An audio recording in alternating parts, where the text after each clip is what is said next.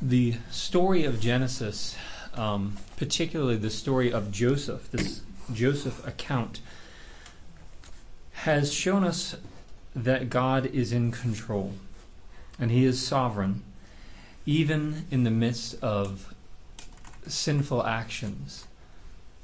There, and He works all things together for good for those who love Him.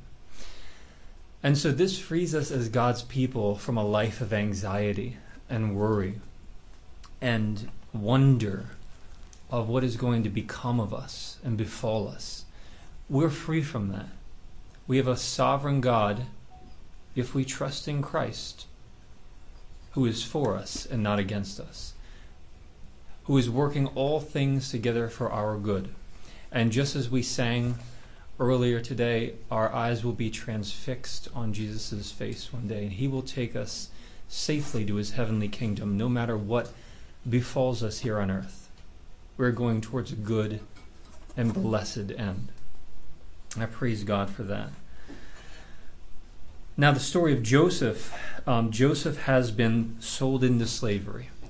Everything that could happen to him that is, is um, a difficult circumstance in life, it, he has gone through it. He has been sold into slavery. Um, he has been wrongly accused of sexual harassment, spent time in prison, but eventually, through God's providence, he was exalted to the right hand of Pharaoh. And then, as we've seen in the last few weeks, his brothers have come for food because there's famine in the land, and they stand before him, and he recognizes them. And through a series of events, um, he develops this relationship with their with his brothers, though not um, not um, disclosing his true identity as their brother. But we're going to come to that point today. If you remember last week, we saw people really do change. Judah, who at one time suggested they sell Joseph into slavery, is the one who actually stands in the gap for his brother Reuben and says, Take me instead. And he beseeches Joseph to keep Judah, keep, keep me instead of Reuben. Send Reuben back. I don't know what will happen to my father if he does not see his beloved son again. And so that's where we are. We're kind of in the middle of the action here. And uh, that speech by Judah is going to break Joseph, and he'll finally disclose himself to his brothers. I think there are four movements in this passage we can just trace the story through. Um, we're going to cover Genesis 45, 6, and 7 today. And we'll see a revelation, a reconciliation, a reunion, and then a rearrangement of circumstances. so, first, let's look at the revelation. Joseph will now make himself known to his brothers upon his heart breaking due to the speech of Judah. Read with me verses 1 through 8. Then Joseph could not control himself before all those who stood by him. And he cried, Make everyone go out from me. So no one stayed with him. And when Joseph made himself known to his brothers, and he wept aloud, so that the Egyptians heard it, and the household of Pharaoh heard it. And Joseph said to his brothers, I am Joseph. Is my father still alive? But his brothers could not answer him, for they were dismayed at his presence. So Joseph said to his brothers, Come near to me, please. And they came near. And he said to them, I am your brother, Joseph, whom you sold into slavery. And now do not be distressed or angry with yourselves because you sold me here, for God sent me before you to preserve life. For the famine has been in this land these past two years, and there are yet five years in which there will be neither plowing nor harvest. And God sent me before you to preserve for you a remnant on earth, and to keep alive for you many survivors. So it was not you who sent me here, but God. He has made me a father to Pharaoh, and Lord of all Egypt. Hurry and come up to my hurry, hurry and go to my father and say to him, Thus says your son Joseph, God has made me Lord over all Egypt. Come down and do not tarry. So Joseph here is brought to a breaking point. At last he reveals himself to his brothers, and he's weeping so loudly at this point that even those outside the courts can hear it. Joseph is in a very emotional man. And he's he is weeping, he is wailing, and his brothers are shocked. The text says in the ESV that they were dismayed at his presence. In the Hebrews that Hebrew that just means that they were dumbfounded, shocked beyond belief at his presence. That this brother whom they sold into slavery 20 years ago, is now standing before them as perhaps the second most powerful man on the face of the earth at the time, vice regent of Pharaoh. What's more shocking is that he is probably speaking to them in Hebrew. Now, he's no longer speaking through an interp- interpreter, but in the midst of uncontrollable tears, he begins speaking to them in their own language, no doubt, informing them that he was the brother that they sold 20 years ago. I want you to notice the perspective that Joseph has when he addresses his brothers. He insists that God was behind and even orchestrating his brother's sin against him. He says that God sent him before his brothers in verse 5. It wasn't simply he f- fell into slavery at the hands of his brothers, it was God sending him to Egypt. In verse 7 and 8, let me just reread that.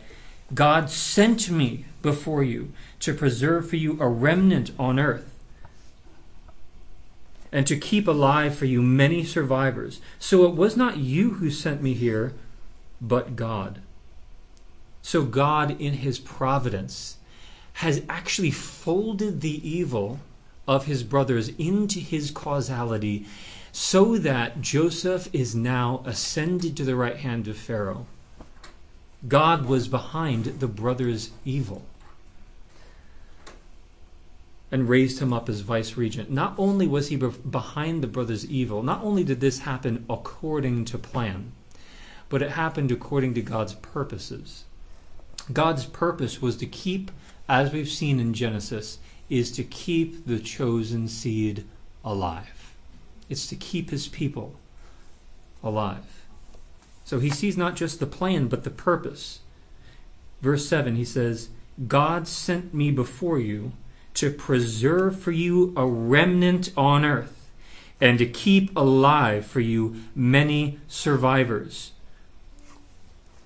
so Joseph delivers his brother, his brothers, and his whole family in this story from almost certain extinction due to a massive famine sweeping across the Near East.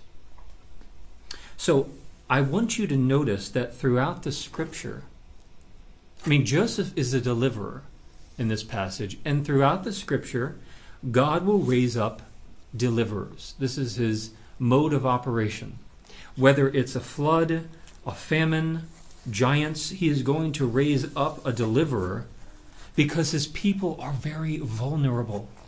And there seems to always be an attack on the life of the chosen people. They are always under threat by nature, armies, or evil. There is always a threat on the seed of Abraham. And God will raise up deliverers. And Joseph is a deliverer in this passage, whom God uses to preserve the life of his people. And the people of God learn this throughout history. They hear the stories, they go through these acts of deliverance, and they learn to rely on a God who is a refuge for his people the God of the nations need to be pacified. It's, it's the people that kind of work for the gods so the gods bless them somehow. But the God of Israel covenants with an unworthy people and saves them despite their constant rebellion and ineptitude. And he constantly re- rescues them and proves himself time and time again to be a rock and a fortress and a refuge for his people. And so in Psalm 50, we hear the words of God speaking to Israel.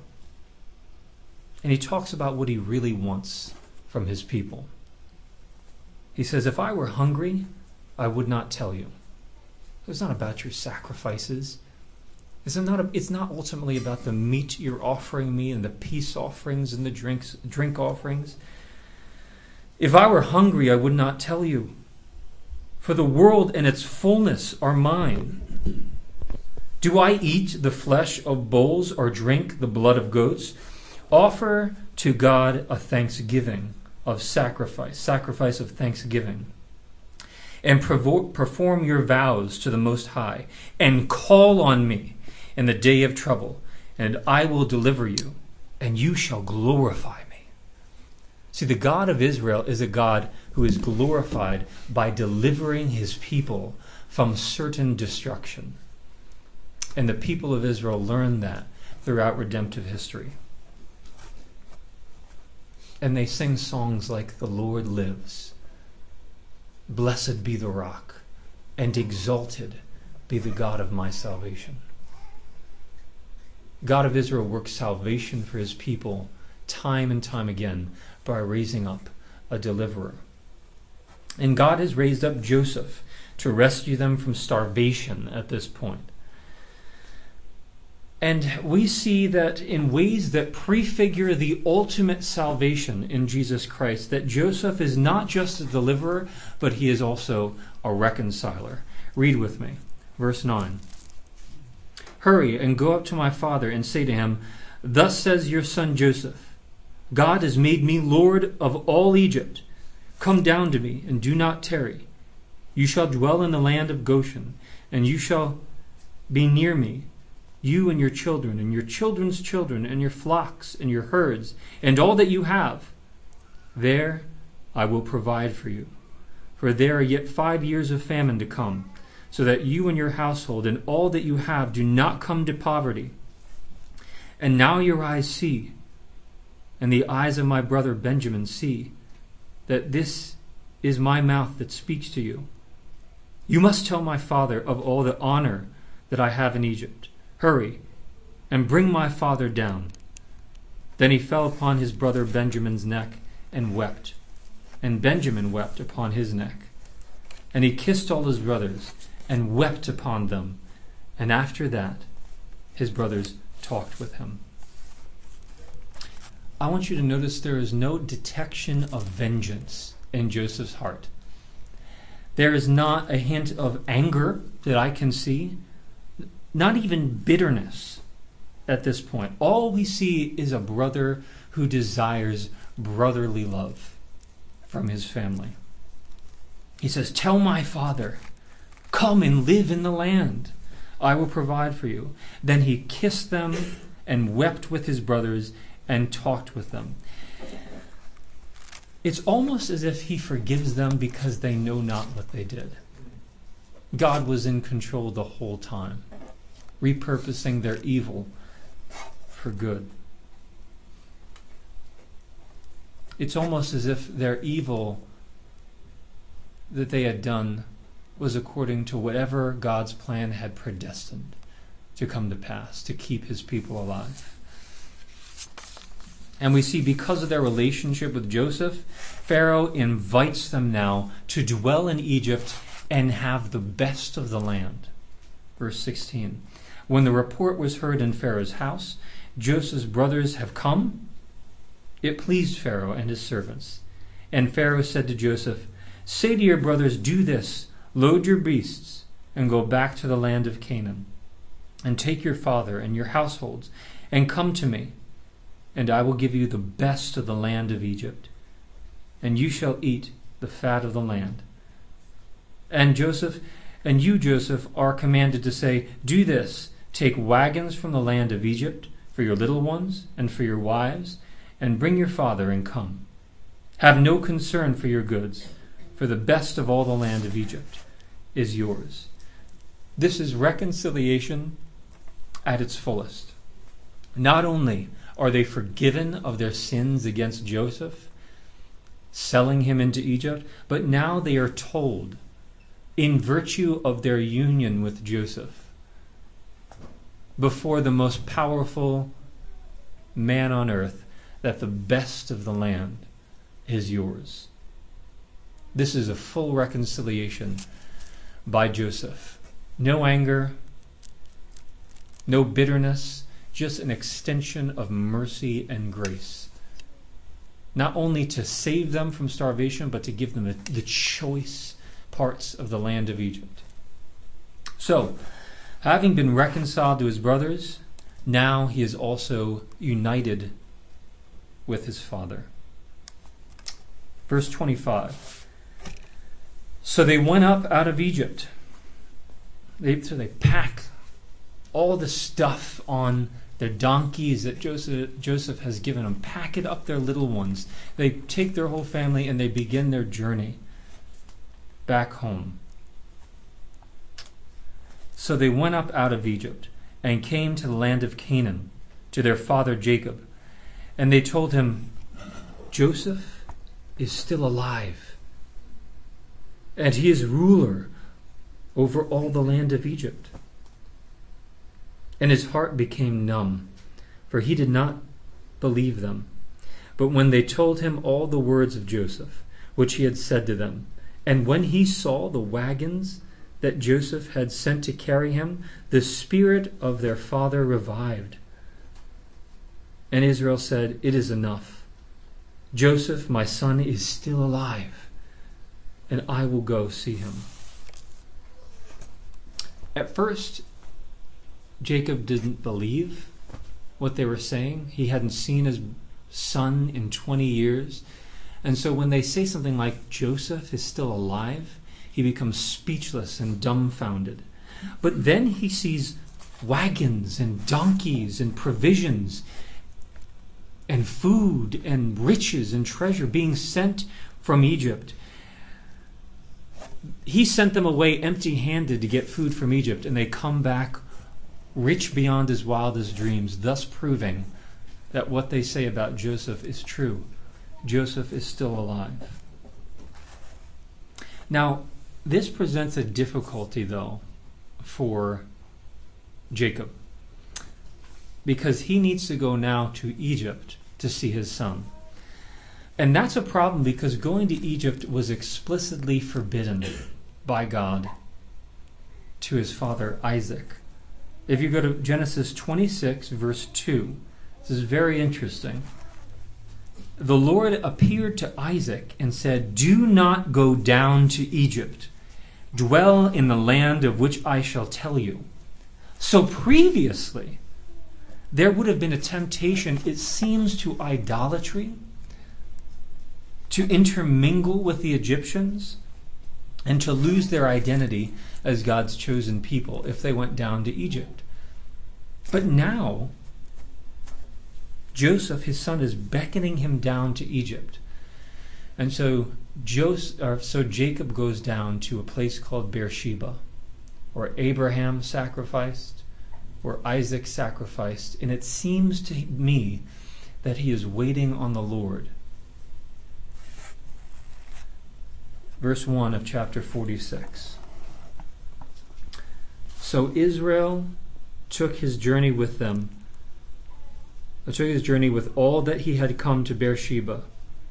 And he came to Beersheba and offered sacrifices to the God of his father Isaac. As I said, Beersheba is exactly where Abraham and Isaac called upon the name of the Lord. And so Jacob goes there and calls upon the name of the Lord. And in verse 2, God spoke to Israel in visions of the night and said, Jacob, Jacob. And he said, Here I am. Then he said, I am God the God of your father. Do not be afraid to go down to Egypt, for there I will make you a great nation.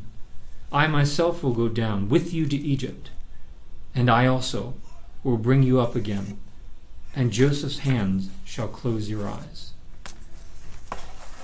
So, G, uh, so, um, so God tells Jacob, "Don't be afraid to go down to Egypt." He's actually given divine permission to go down to a place that was forbidden before. It was not God's will that Isaac go to Egypt before, that the chosen family go to Egypt before, but now it is God's will that they go to the land of Egypt. And I think this shows us that we see all things working out according to God's plan, all things working out according to God's purposes, but also all things working according to God's timing. It's God's timing as well.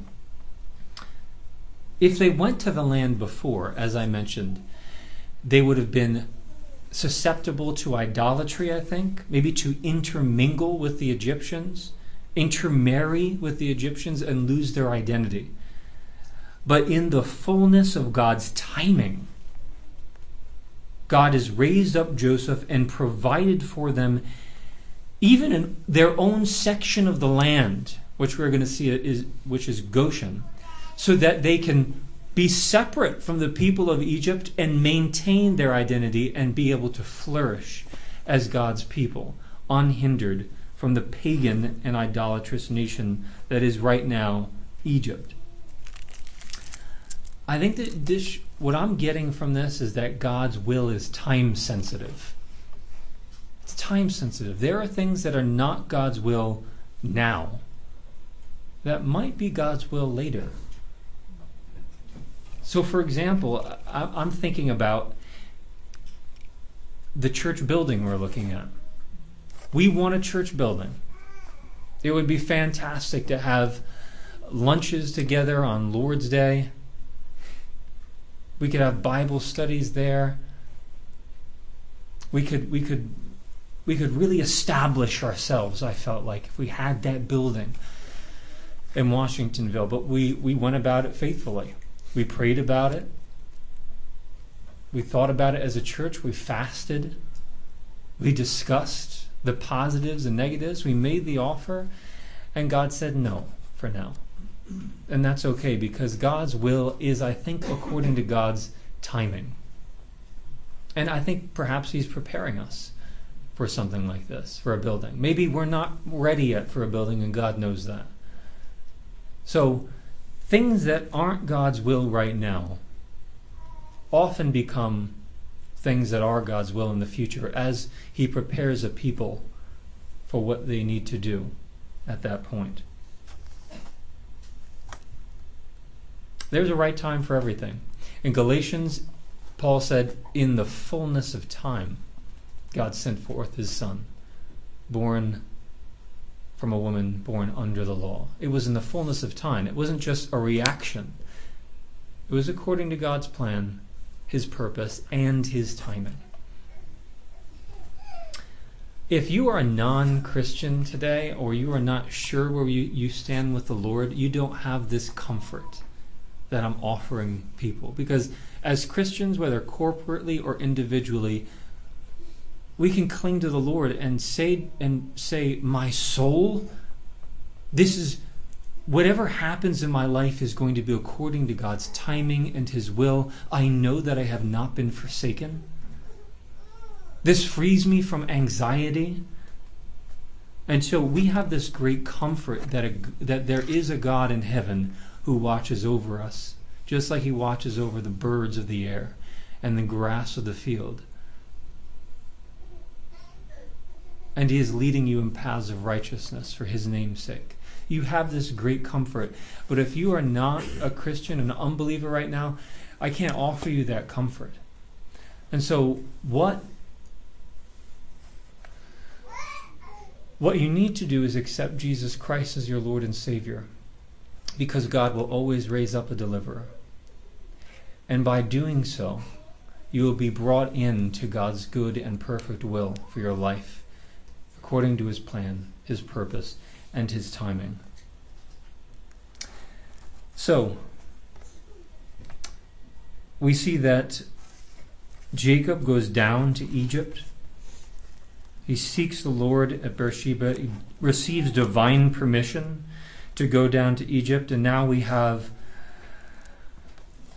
the reunion is continued. Um, where am I here? Verse 5. So they pack up all their provisions after receiving divine permission, Jacob and his family, and they set out to Beersheba. And verse 5 Then Jacob set out from Beersheba, rather. The sons of Israel carried Jacob their father, their little ones, and their wives in the wagons that Pharaoh had sent to carry them.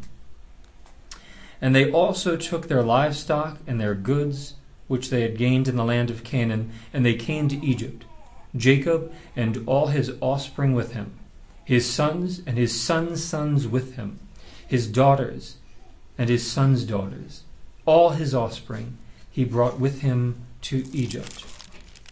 So the text is pretty insistent that all the offspring of Jacob went with him to Egypt. So all of God's chosen family, all the offspring of Abraham, are now relocated to Egypt.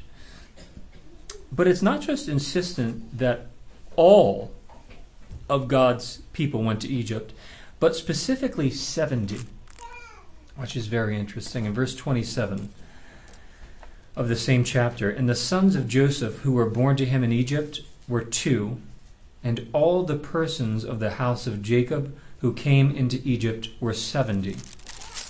So we see the names of all the people that came down to Egypt from verse 8 and following. And the text is adamant that not only all went down, but 70 went down, which we find very interesting because if we look back in Genesis 10, the table of nations, that there is a mar- uh, number of 70 nations listed.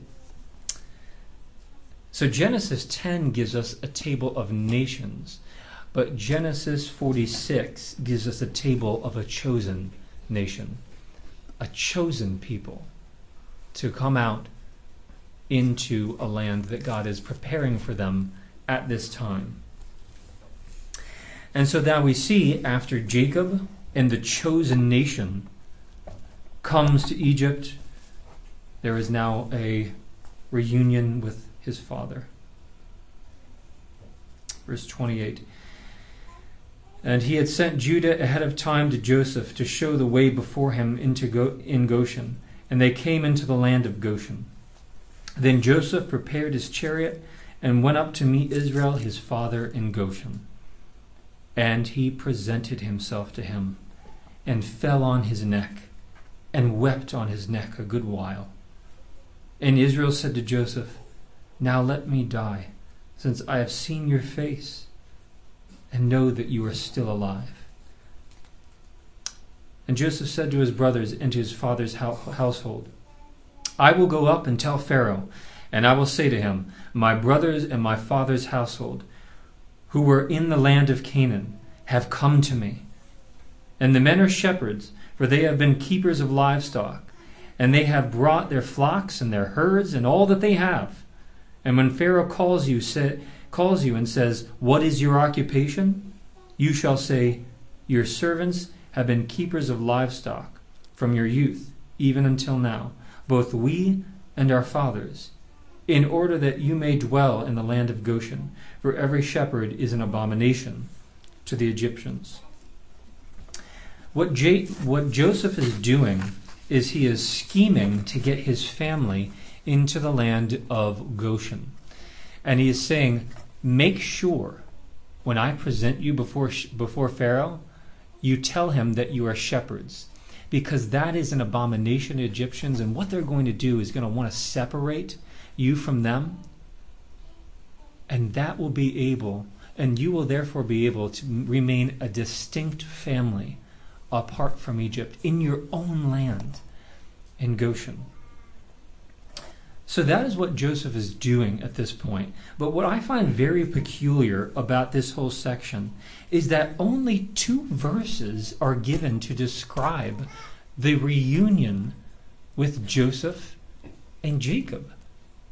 You would think that this is what the whole story is driving towards.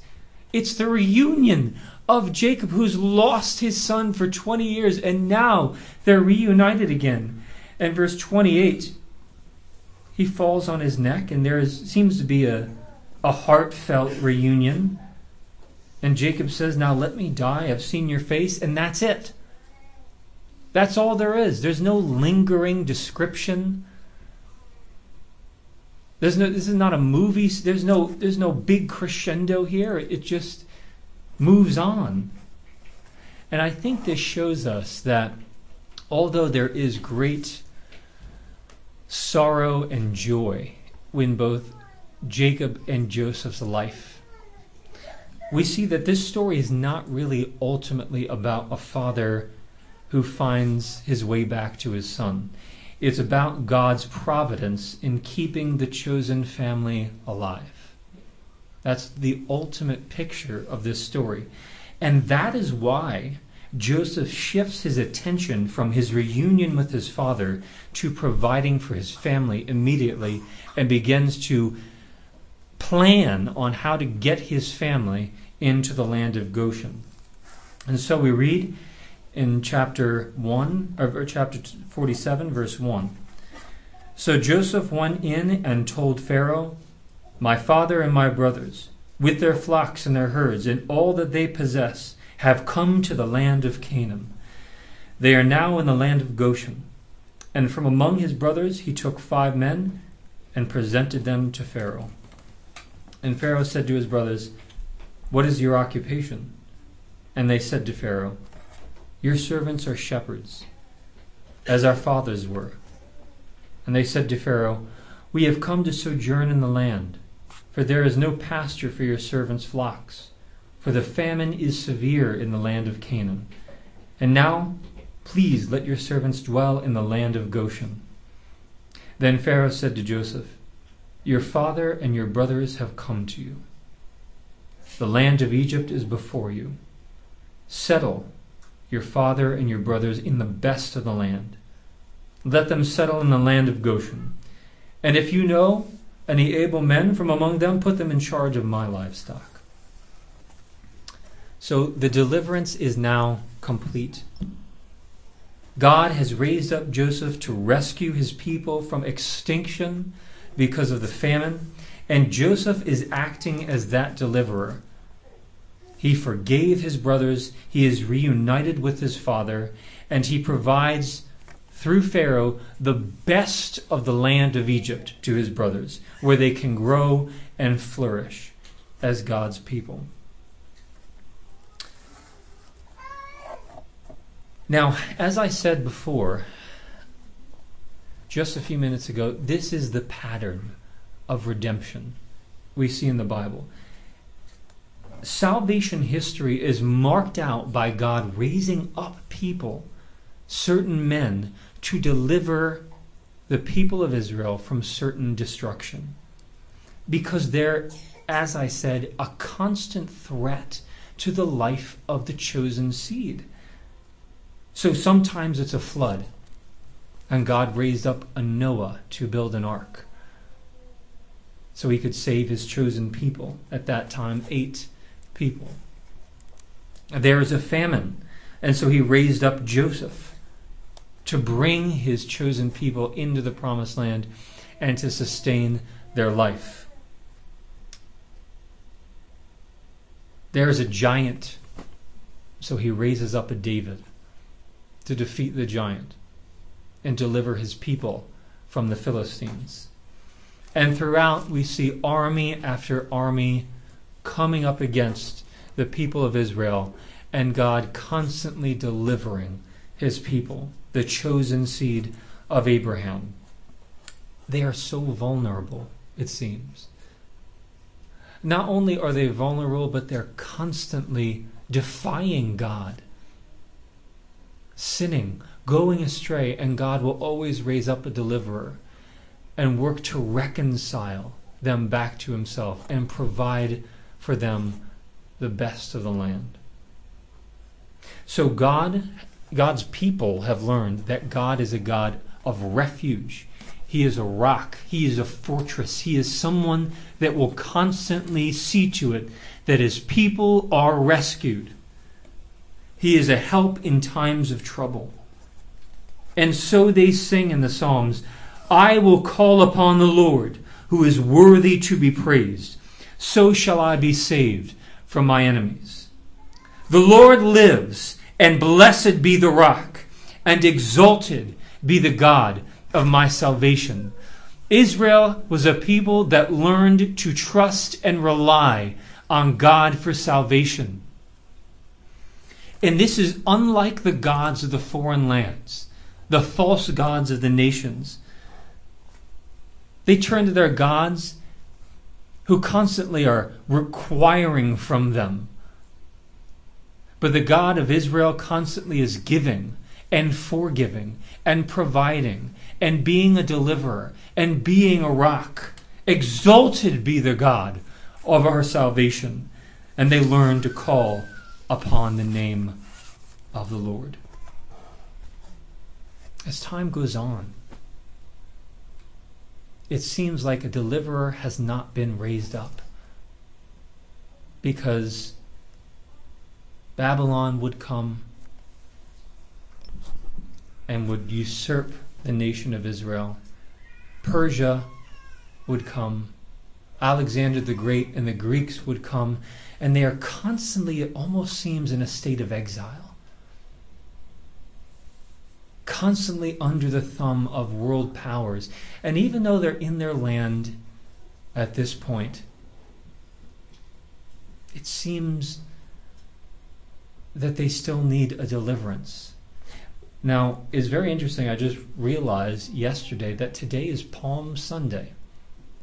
And it is the day that we remember when the ultimate deliverer rode in to Jerusalem.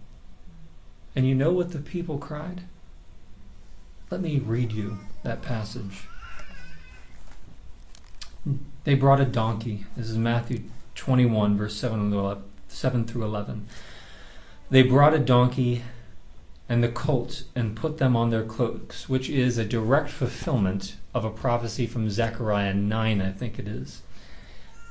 And he sat on them, and most of the crowd spread their cloaks on the road, and others cut branches from the streets, from the trees, and spread them on the road.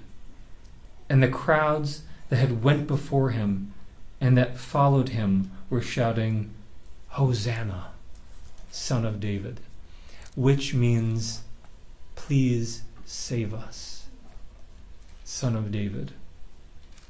Blessed is he who comes in the name of the Lord.